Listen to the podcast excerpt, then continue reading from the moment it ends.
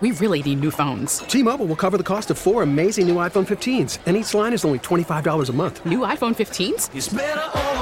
Only at T Mobile get four iPhone 15s on us and four lines for 25 bucks per line per month with eligible trade in when you switch. Minimum of four lines for $25 per line per month with auto pay discount using debit or bank account. $5 more per line without auto pay, plus taxes and fees. Phone fee at 24 monthly bill credits for all well qualified customers. Contact us before canceling account to continue bill credits or credit stop and balance on required finance agreement due. $35 per line connection charge apply. Ctmobile.com. Now it's time for Inside the Clubhouse, a show dedicated to the Chicago baseball fan, featuring the best Chicago baseball conversation as well as the big MLB topics, along with the biggest names, greatest guests, and listener interaction. Starring score baseball insider Bruce Levine and Matt Spiegel. It all starts right here, right now on Sports Radio 670 The Score and 670thescore.com, Chicago's sports station. Good morning, baseball fans. There are games on your television, on your computer. Yeah, there's spring games, but there are games, 16 of them today, including the first Cubs game right here on the flagship at 1.55 p.m. This hour is brought to you by Pontiac RV. I'm Matt Spiegel. He's Bruce Levine out in Arizona. What's going on, Bruce? Good morning, Matt. Yeah, it's uh, what we've been looking for since uh, the Cubs uh, went out, what was it, October 2nd in the wild card game. No baseball in Chicago, and uh, both the White Sox and Cubs uh, start today. White Sox have actually a split squad game to start, uh, two games to start the uh, the spring season here. One at uh, Camelback Ranch Mm-hmm. against the Dodgers, and then they play uh, another squad, Oakland, in Mesa as well in the debut. Uh, of Inside the Jan, well, that's interesting. Yeah, I know. Yoan Moncada as um, a third baseman today in Oakland, so that's going to be interesting to watch. The Cubs uh, playing at home today. Jen-Ho Tseng is, is started for them. Donnie Roach for the Chicago White Sox at home against the Dodgers. So good things to talk about and lots of fun here in Arizona. So we can uh, share some things back at home. Yoan Moncada at third base for the White Sox. Manny Machado yesterday introduced in San Diego and will play third base for the Padres. We have some sound of that we want to play and talk about the fallout that is this week for the White Sox. But Bruce, who do we thank for having us here every Max and Benny's week? in Northbrook, your home for the best food in Chicagoland. The checklist, here it goes. The best deli, yes. The best restaurant in Chicago, no doubt. The best bakery on the North Shore, indeed. Max and Benny's dinners from 4 to 9 p.m. feature full meals of roast beef, chicken, and the freshest whitefish and salmon in the city. Bakery goods to die for include sugar cookies, mandel bread, home baked bagels, bialys, rye bread at maxandbennys.com. Private party room and business meeting area, 10 to 150. The catering is king at Max and Benny's. Ask for John at maxandbennys.com. 30 minutes from downtown, 30 minutes from the Wisconsin border. Love you some maxandbennys.com. Love you some spring training baseball, Matt. This um, later on in the show, Carlos Rodon is going to join us this hour. Len Kasper will join us next hour. We're only here for 90 minutes. But Bruce, let's listen to a little bit of Manny Machado yesterday in San Diego as he talks about the fit with the Padres. Apparently, he's been thinking about it a long time, or so he says, or was it the last few weeks? Whatever. Here's Manny. It was a hectic, you know, off season as well. But you know, the last couple weeks, um, you know, San Diego came came in, wanted to meet, met, like what AJ had to say. You know, I like the game plan, what what you know what they brought to the table, from ownership to front office to coaching staff, you know, to the players. The whole shebang was just so so so perfect. Made it a little easier to make the decision that you know they're confident in bringing me on board helping me be a part of this team, help the younger guys. You know, one of the best farm systems in the game, the best. And um, you know, just to come here as as know, 26 year old veteran to uh, um, you know just try to give my knowledge to these guys and you know hopefully get back to the playoffs, the city of um, San Diego, and you know bring bring a championship. That's got to it's got to sting for White Sox fans to hear, Bruce, because that's what you wanted a guy at 26 but comfortable being a veteran talking about the farm system talking about the big picture he's going to play third base happy to be the face of, of a franchise and it is not yours You know, it's interesting, Matt. Uh, when this process started in November for the free agents, and Harper and Machado were certainly the, the kings of uh, this offseason, I don't think the White Sox and I don't think the Padres were even a blip on the radar for Manny Machado and his agent. I don't think that uh, that was even close. From the very beginning, he had voiced his opinion that he wanted to be a New York Yankee. That was as early, Matt, as last summer. Mm-hmm. I was hearing from friends and people that knew him that the Yankees were his target and that if it was close, he was going there. So, you know, to hear him talk about either the Padres or the White Sox as the, the one two, and certainly that's how it finished um, in glowing terms, I get it. Congratulations to him. He got his $300 million, but I'm not I'm not chewing on a lot of the stuff that he threw our way. Well, uh, he this is what the market ended up being is the White Sox and the White Sox hanging out there as the front runner for what a good month and a half and Manny and Dan Lozano waiting for some team anywhere, somebody to step up and offer the 300 and and the Padres did. Here's a little more Machado talking about um, some friends and family that the White Sox have, but he apparently spoke with about San Diego. Awesome. It's one of the best best cities in the world. it can't be better. I have my brother-in-law here. You know, my two best friends have, uh, you know, obviously played here in this organization. They talk very highly of it.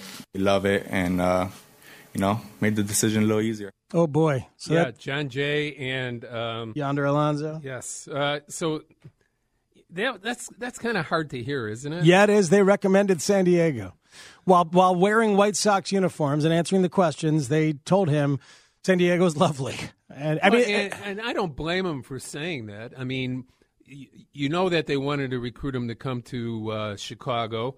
Obviously, they wanted to play with him, but you know they were going to say the nice things about San Diego that they knew from their experience there. I, I don't blame them. Jay was there a long time. Uh, you know, Yonder was there as well. So it's a beautiful city. We all know it. And, you know, it's a place where people want to be able to go to and live uh, the rest out rest of their lives. It's never been, Matt, never been. Even in 1984, uh, maybe in the late 90s when they went to the World Series another time, it's never been a great baseball town. Never, not even close. Well, um, I, I, think Manny Manny Machado wanted 300 million dollars guaranteed, right. and and we knew that he wanted that four months ago. This is exactly what he wanted. And the the White Sox got to 250 with their incentives uh, would have gotten them well above 300 i get that but that's incentives that's not a direct deposit that you know you can count on that is locked and loaded that that difference of 50 million dollars is massive to the player it's not as massive to the team it, ju- yeah. it just it, it isn't as massive to the team this is a brutal miss um, for the White Sox when they knew exactly what he wanted and he ended up getting it. I think they didn't think he was yeah, going I, to get it, did they? I don't. I don't. I have a different perspective, and certainly I respect yours, Matt, and uh, other people's out there. But my perspective is that the player refused to bet on himself at age 33 and 34. Okay, so that's how I look at it because he could have earned up to 350 million. 325 was uh, pretty easy. All he has to do is play and get 550 at bats at age 33 and 34, and he had 325 guaranteed. Another 25 was available in uh, bonuses as far as uh, All Star game appearances, other other attainable goals. But for me, you know, the perspective is 250 million is a lot of money. Okay, and if they knew that the 300 million was on the table, and and by the way, that excessive bidding only occurred over the last two or three days uh-huh. when San Diego came out. Um, I understand your perspective. I respect it, and uh, it's probably the majority opinion. Mine is at 33 and 34, where the player is supposed to be, still very good, right? Because he does have a five year opt out at age 31 with San Diego. Yeah. Um, he should still be at the peak of his game. I'm, I'm, I, you know, but you're, you've spent, all due respect, Bruce, you've spent the last four months, understandably, talking about how you can't bank on guys to be good at the end of that contract. How you can't do that. But, but this is the way the game is being played. This is the way the game is being played. Is that this is what he wanted, and it ended up being offered. Um, I, I, I know what you're saying about everything happening late. Laurence um, Holmes had Rick Hahn on on Monday, or excuse me, on Wednesday, and he talked about Monday and the conversations that they had with the agent. Here's just a little bit of Rick Hahn when asked, did they know? Did they have a chance to match three hundred million dollars? I don't think it would be fair to them to to to say, hey, uh, you've got X, give us the opportunity to go to X plus one. Uh, but we did have a sense, and we had very candid conversations about where he thought it was going and what it would, how we would go about trying to make him a White Sox. This was the the, the ultimate contract offer was based on those conversations about what the priorities were. They knew what he wanted, Bruce. They knew he wanted 300 million. Everybody did for the past 4 months. Okay, but I mean, they got him a way to get past it.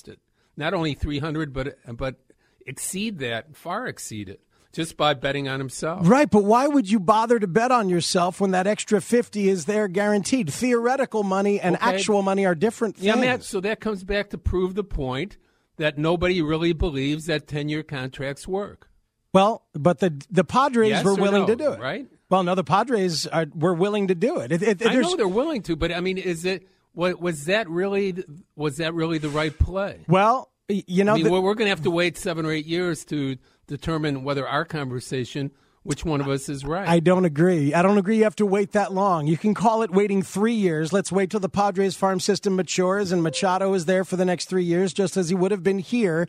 And if they're any good, by the time Manny would have been hitting those incentives or not, hopefully you've got a title or two and you've got six or seven great years from Manny Machado. This is the cost of doing business. You, you realize that Fernando Tatis is the their number one prospect. I think he's number two yep. or three in the uh, rated by uh, um, MLB um, pipeline. Okay. Yep. So that if you look at the perspective, that adds to the pain, though, doesn't it? When no, you've got no. the White Sox well, former I'm, prospect who I'm Manny was raving about yesterday, and vice versa. Going, yeah, sure it does. But okay. I'm going to a different place. Okay. So you realize that Tatis starts his major league career today, or April the 15th this year. Mm-hmm. That means that in six years he'll be a free agent. That means that after that time, when they're in their second or third rebuild, at that point, San Diego, they're still going to have four year commitment to Manny Machado. But the next five years, Bruce, uh, call it one year of bad Manny or, or of, of, of non competitive Padres while Manny Machado's playing. After that, it's immediately a four to five year window with Machado at third and Tatis at short and, and, where you are going for it and trying to win, which is the goal. The Padres are accelerated their rebuild just as the White Sox were talking about wanting to accelerate their rebuild.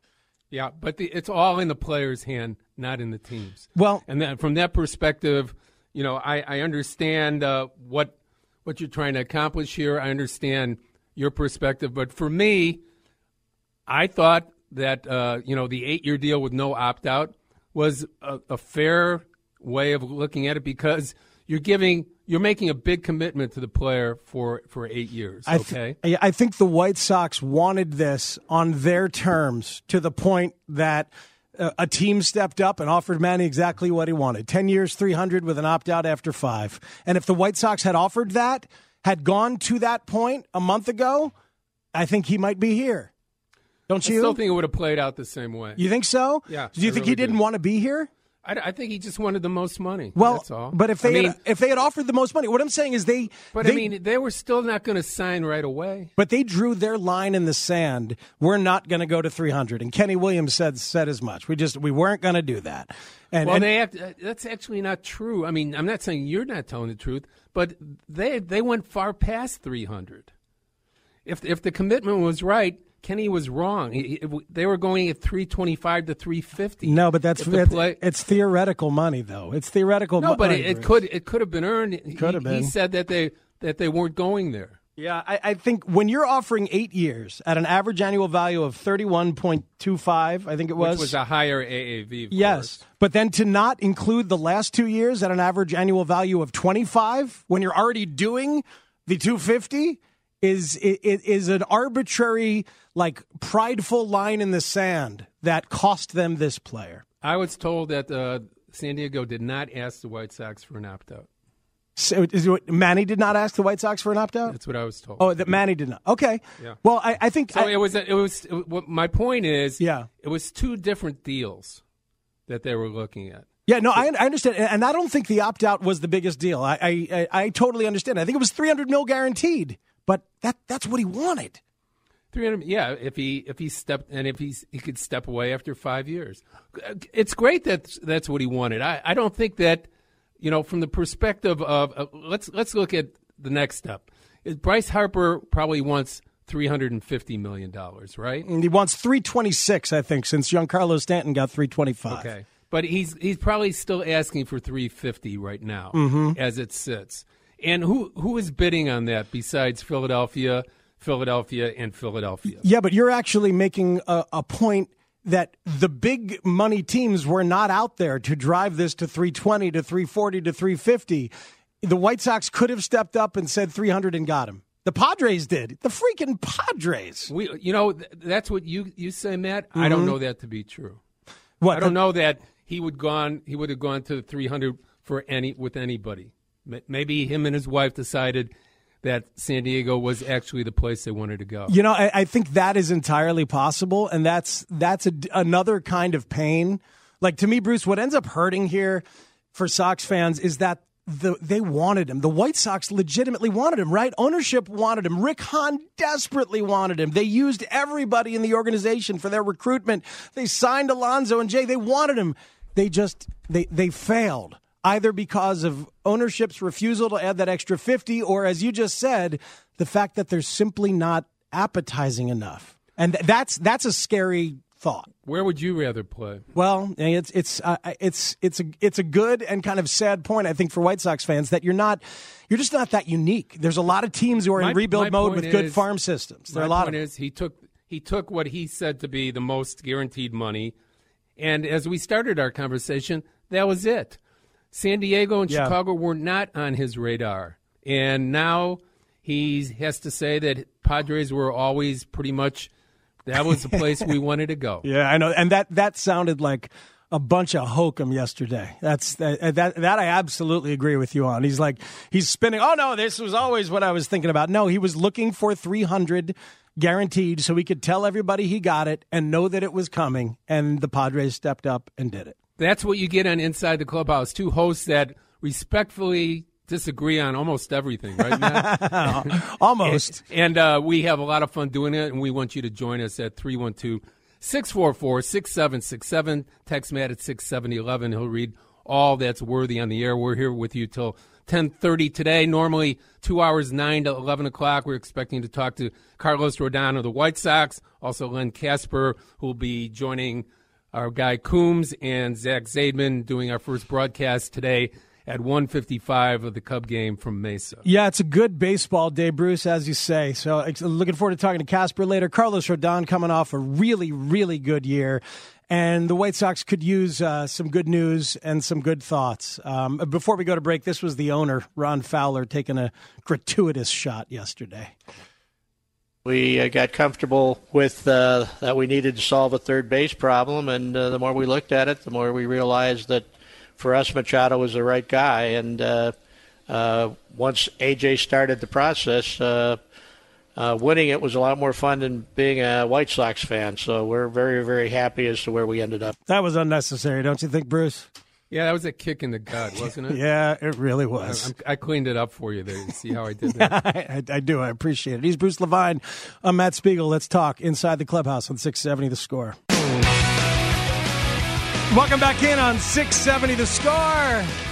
He is Bruce Levine. I am Matt Spiegel. We'll talk to Carlos Rodon in a few minutes as he has a new uh, rotation mate, Ervin Santana, for one year and four point three three million. I like that pickup as a potential sign and flip. Bruce Levine. Yeah, if he makes the team, he gets that money. Yeah, uh, it's a minor league deal initially, coming off of a uh, finger injury that limited him uh, to five games last year. Matt, after yeah.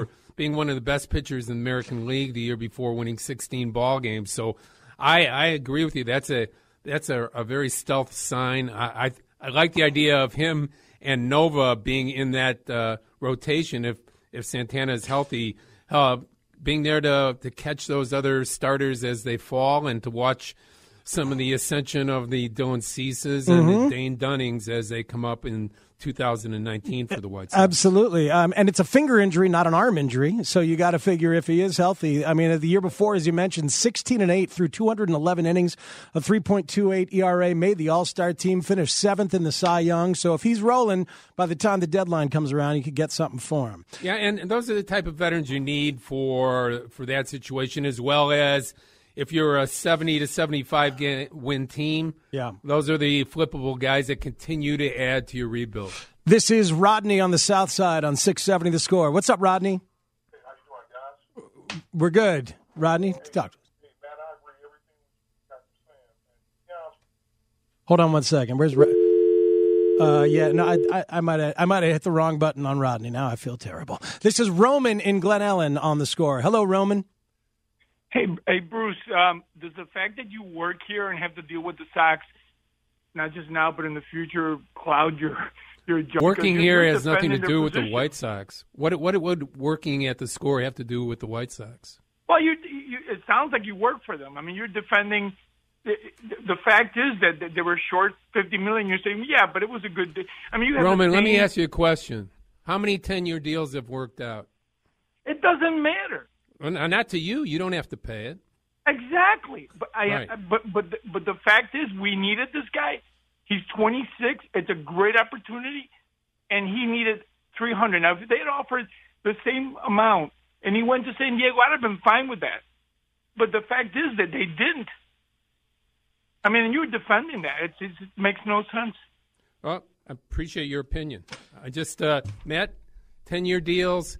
The White Sox were trying to, to guarantee themselves not paying like the Angels have to pay for Pujols right now, Mhm. like the Tigers have to pay for Cabrera.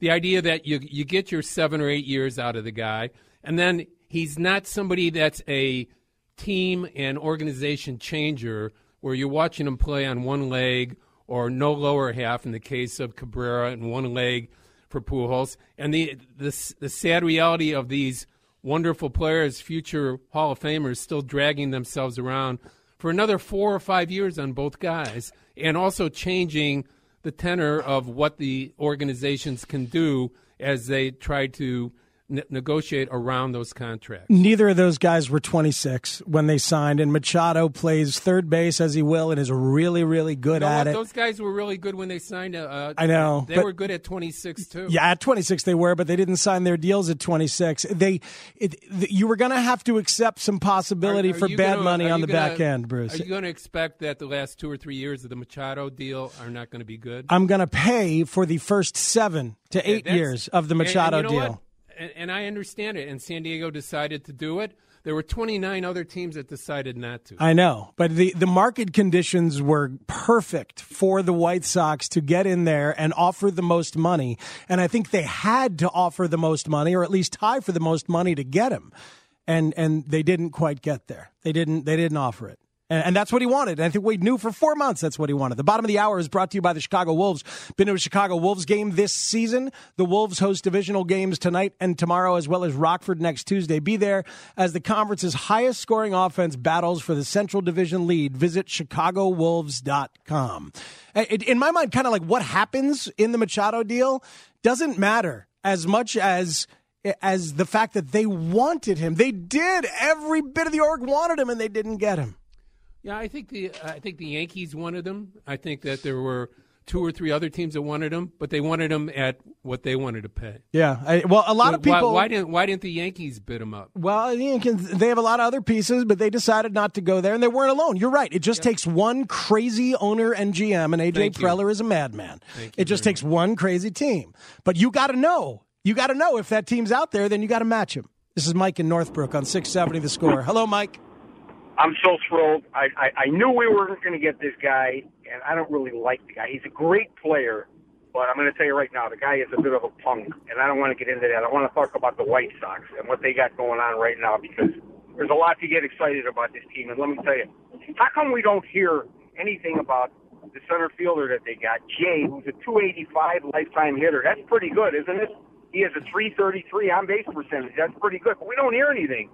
Yonder Alonso has pretty good power stats the last few years. I remember him with Cleveland. I didn't want to see him coming up against the Sox. He's a good hitter. I like both of those guys. Uh, Jon Jay is a nice complementary outfield piece. We just saw the best that he can be with the Cubs. He was terrific with the Cubs, but he is just a small little complementary piece. Um, Yeah, Yonder I mean, Alonso he- Hmm. can have a lot of power, but I mean, those guys are going to help you win a game or two more this They year. That's not the goal. They are great clubhouse people who are seasoned pros. Sure. And should help you win as your young guys come along.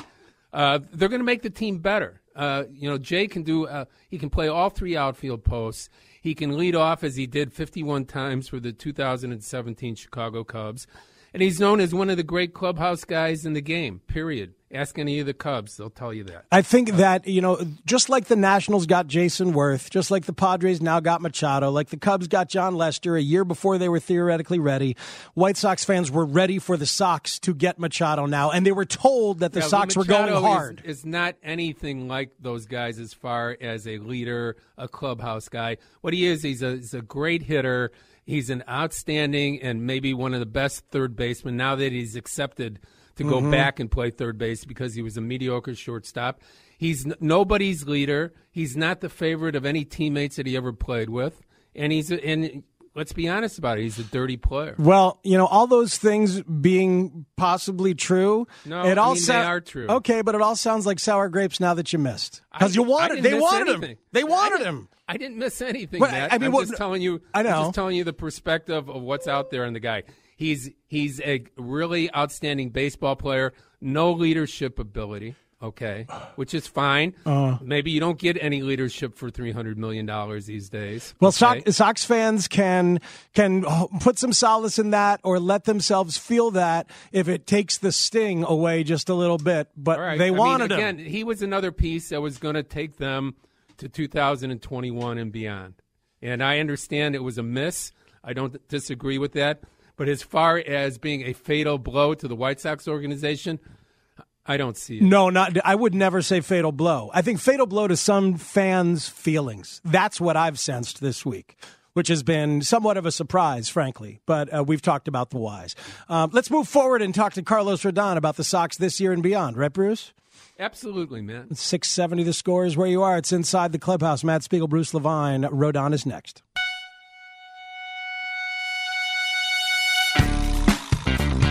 It is the score. Carlos Rodon has some meetings with the pitchers and the pitching coaches. So Should have them soon. Oh, that'd be good if we do have them soon. That'd be great. Uh, White Sox. It's inside the clubhouse, by the way, on 670 the score. The White Sox and Dodgers playing at Camelback today, Bruce. Um, I'm looking at the lineup card and I see a couple things. Eloy Jimenez hitting cleanup today for the White Sox. Um, and for the Dodgers, Joc Pederson will play left and hit leadoff, and Alex Verdugo will play center and bat seventh. And those are the guys battling. I think the Dodgers want Verdugo to be there and have a place to play. Might they still trade Joc Pederson, and are the White Yes. Sox still involved? Yes, indeed, and most likely yes. Okay. is my answer to that. Uh, the White Sox were in trade talks with the Dodgers about Pederson. Um, and then the Dodgers had some concerns about the health of their outfielders. Mhm. With that in mind, they took those talks off the table, but they said they would revisit. And uh, that might be the case here, as he may be uh, showcased here today for other teams. It's certainly not just the White Sox, other, other teams and the White Sox. And the White Sox really do need, Matt, a veteran outfielder to go along with what they have. They have, uh, you know, they, they certainly do have a, a veteran outfielder, but they need another one. Okay. Um, Jon Jay's nice complimentary player, as you said. Uh, he's a singles hitter. They could they could use somebody that can hit the ball out of the ballpark. How about Bryce Because- Harper? What do you, what do you think of Bry- Bryce Harper as a concept? Okay, okay, but you know what? If he's got to be able to take a creative deal. What, what, what Bryce Harper? What, what is? What's, kidding. what- yeah, I know. What's the latest? What's the latest that, that you've heard on Harper? Because uh, John Middleton, the Phillies owner, at least the guy who speaks loudest as of the Phillies ownership group, is in Las Vegas today to go he's in and a Venus flytrap now. Yeah, I mean he's trying That's- to that's woo Bryce, trying to woo Bryce Harper. Bryce doesn't want to go there, right? But He that's has- the only team that's really giving him Sure. what he wants. Harper and Boras have three meetings today. Hmm. With John Middleton at one, John Middleton at three, and John Middleton at six. this is how it went. This is how it went for Boras and Al, and and Alex Rodriguez in 2000 when they had Texas owner Tom Hicks uh, bidding up a contract to 252 million dollars. It started at 190 for 10 years for Alex Rodriguez, and uh, you know Hicks eventually uh, out of the business.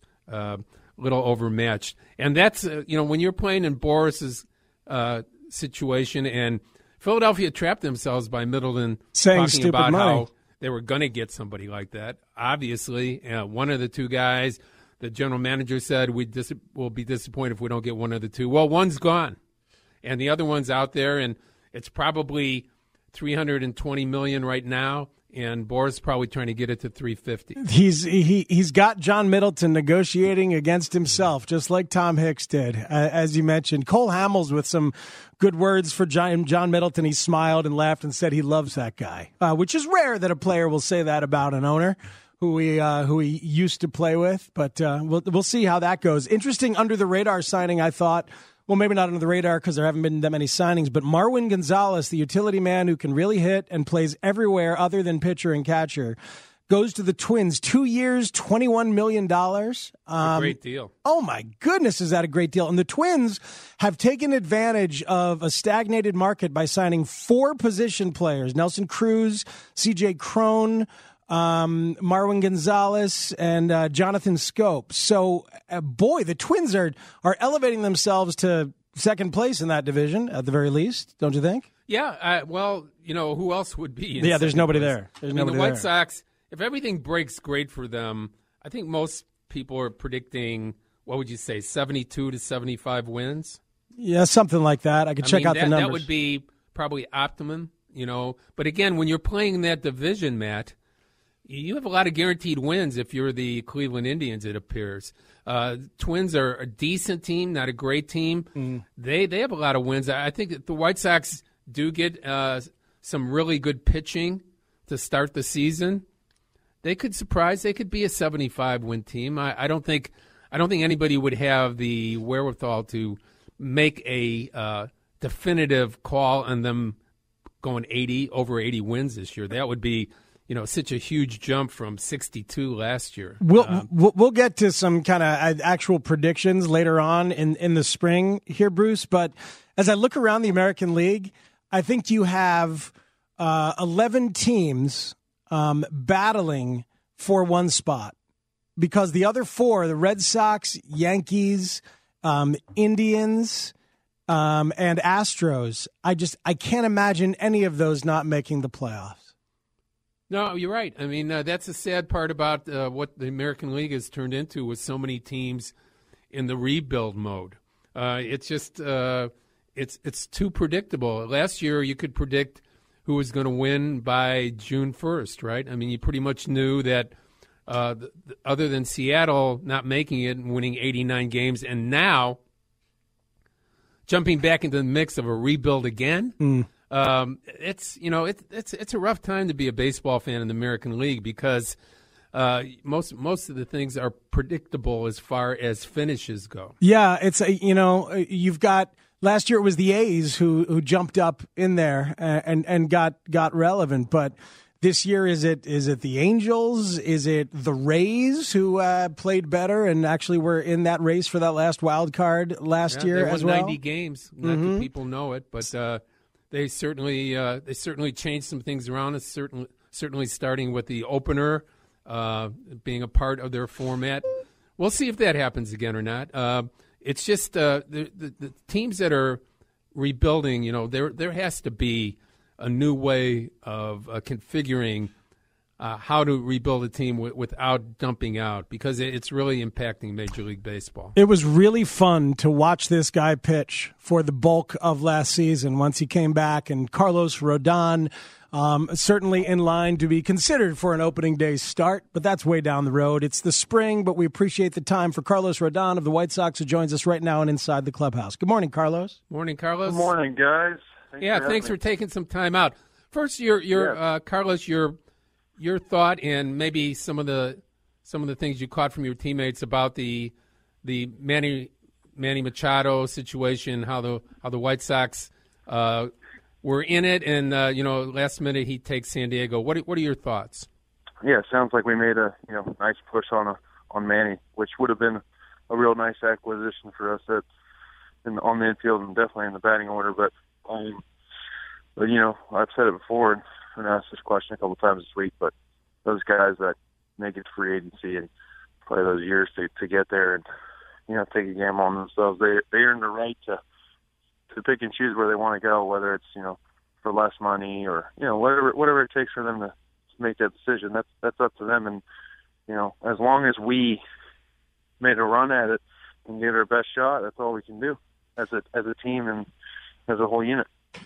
You know, it, it's it's kind of un, unfortunate because it's cast a little bit. It, it's obviously it's cast a negative in terms of the White Sox and the and the arc. But really, this is a good moment in the rebuild overall. This is this is a moment where you know, Eloy Jimenez is going to start to show up. Some young pitchers are going to start to show up. This is this is an opportunity for you guys to start maybe winning a few more ball games and certainly feeling better about the direction of the ball club this spring. For sure, for sure. I mean, in, in something you know like this that happens, and unfortunately, inside Manny, you gotta in this game you gotta have a pretty short memory, and that's it's something that's already passed. And I think we're focused on you know our outlook and in spring training and what we're going to do to get ready for the season. So you know that's in the past and behind us, and we're worried about today. I know it's so cliche, but honestly, it's it's the truth.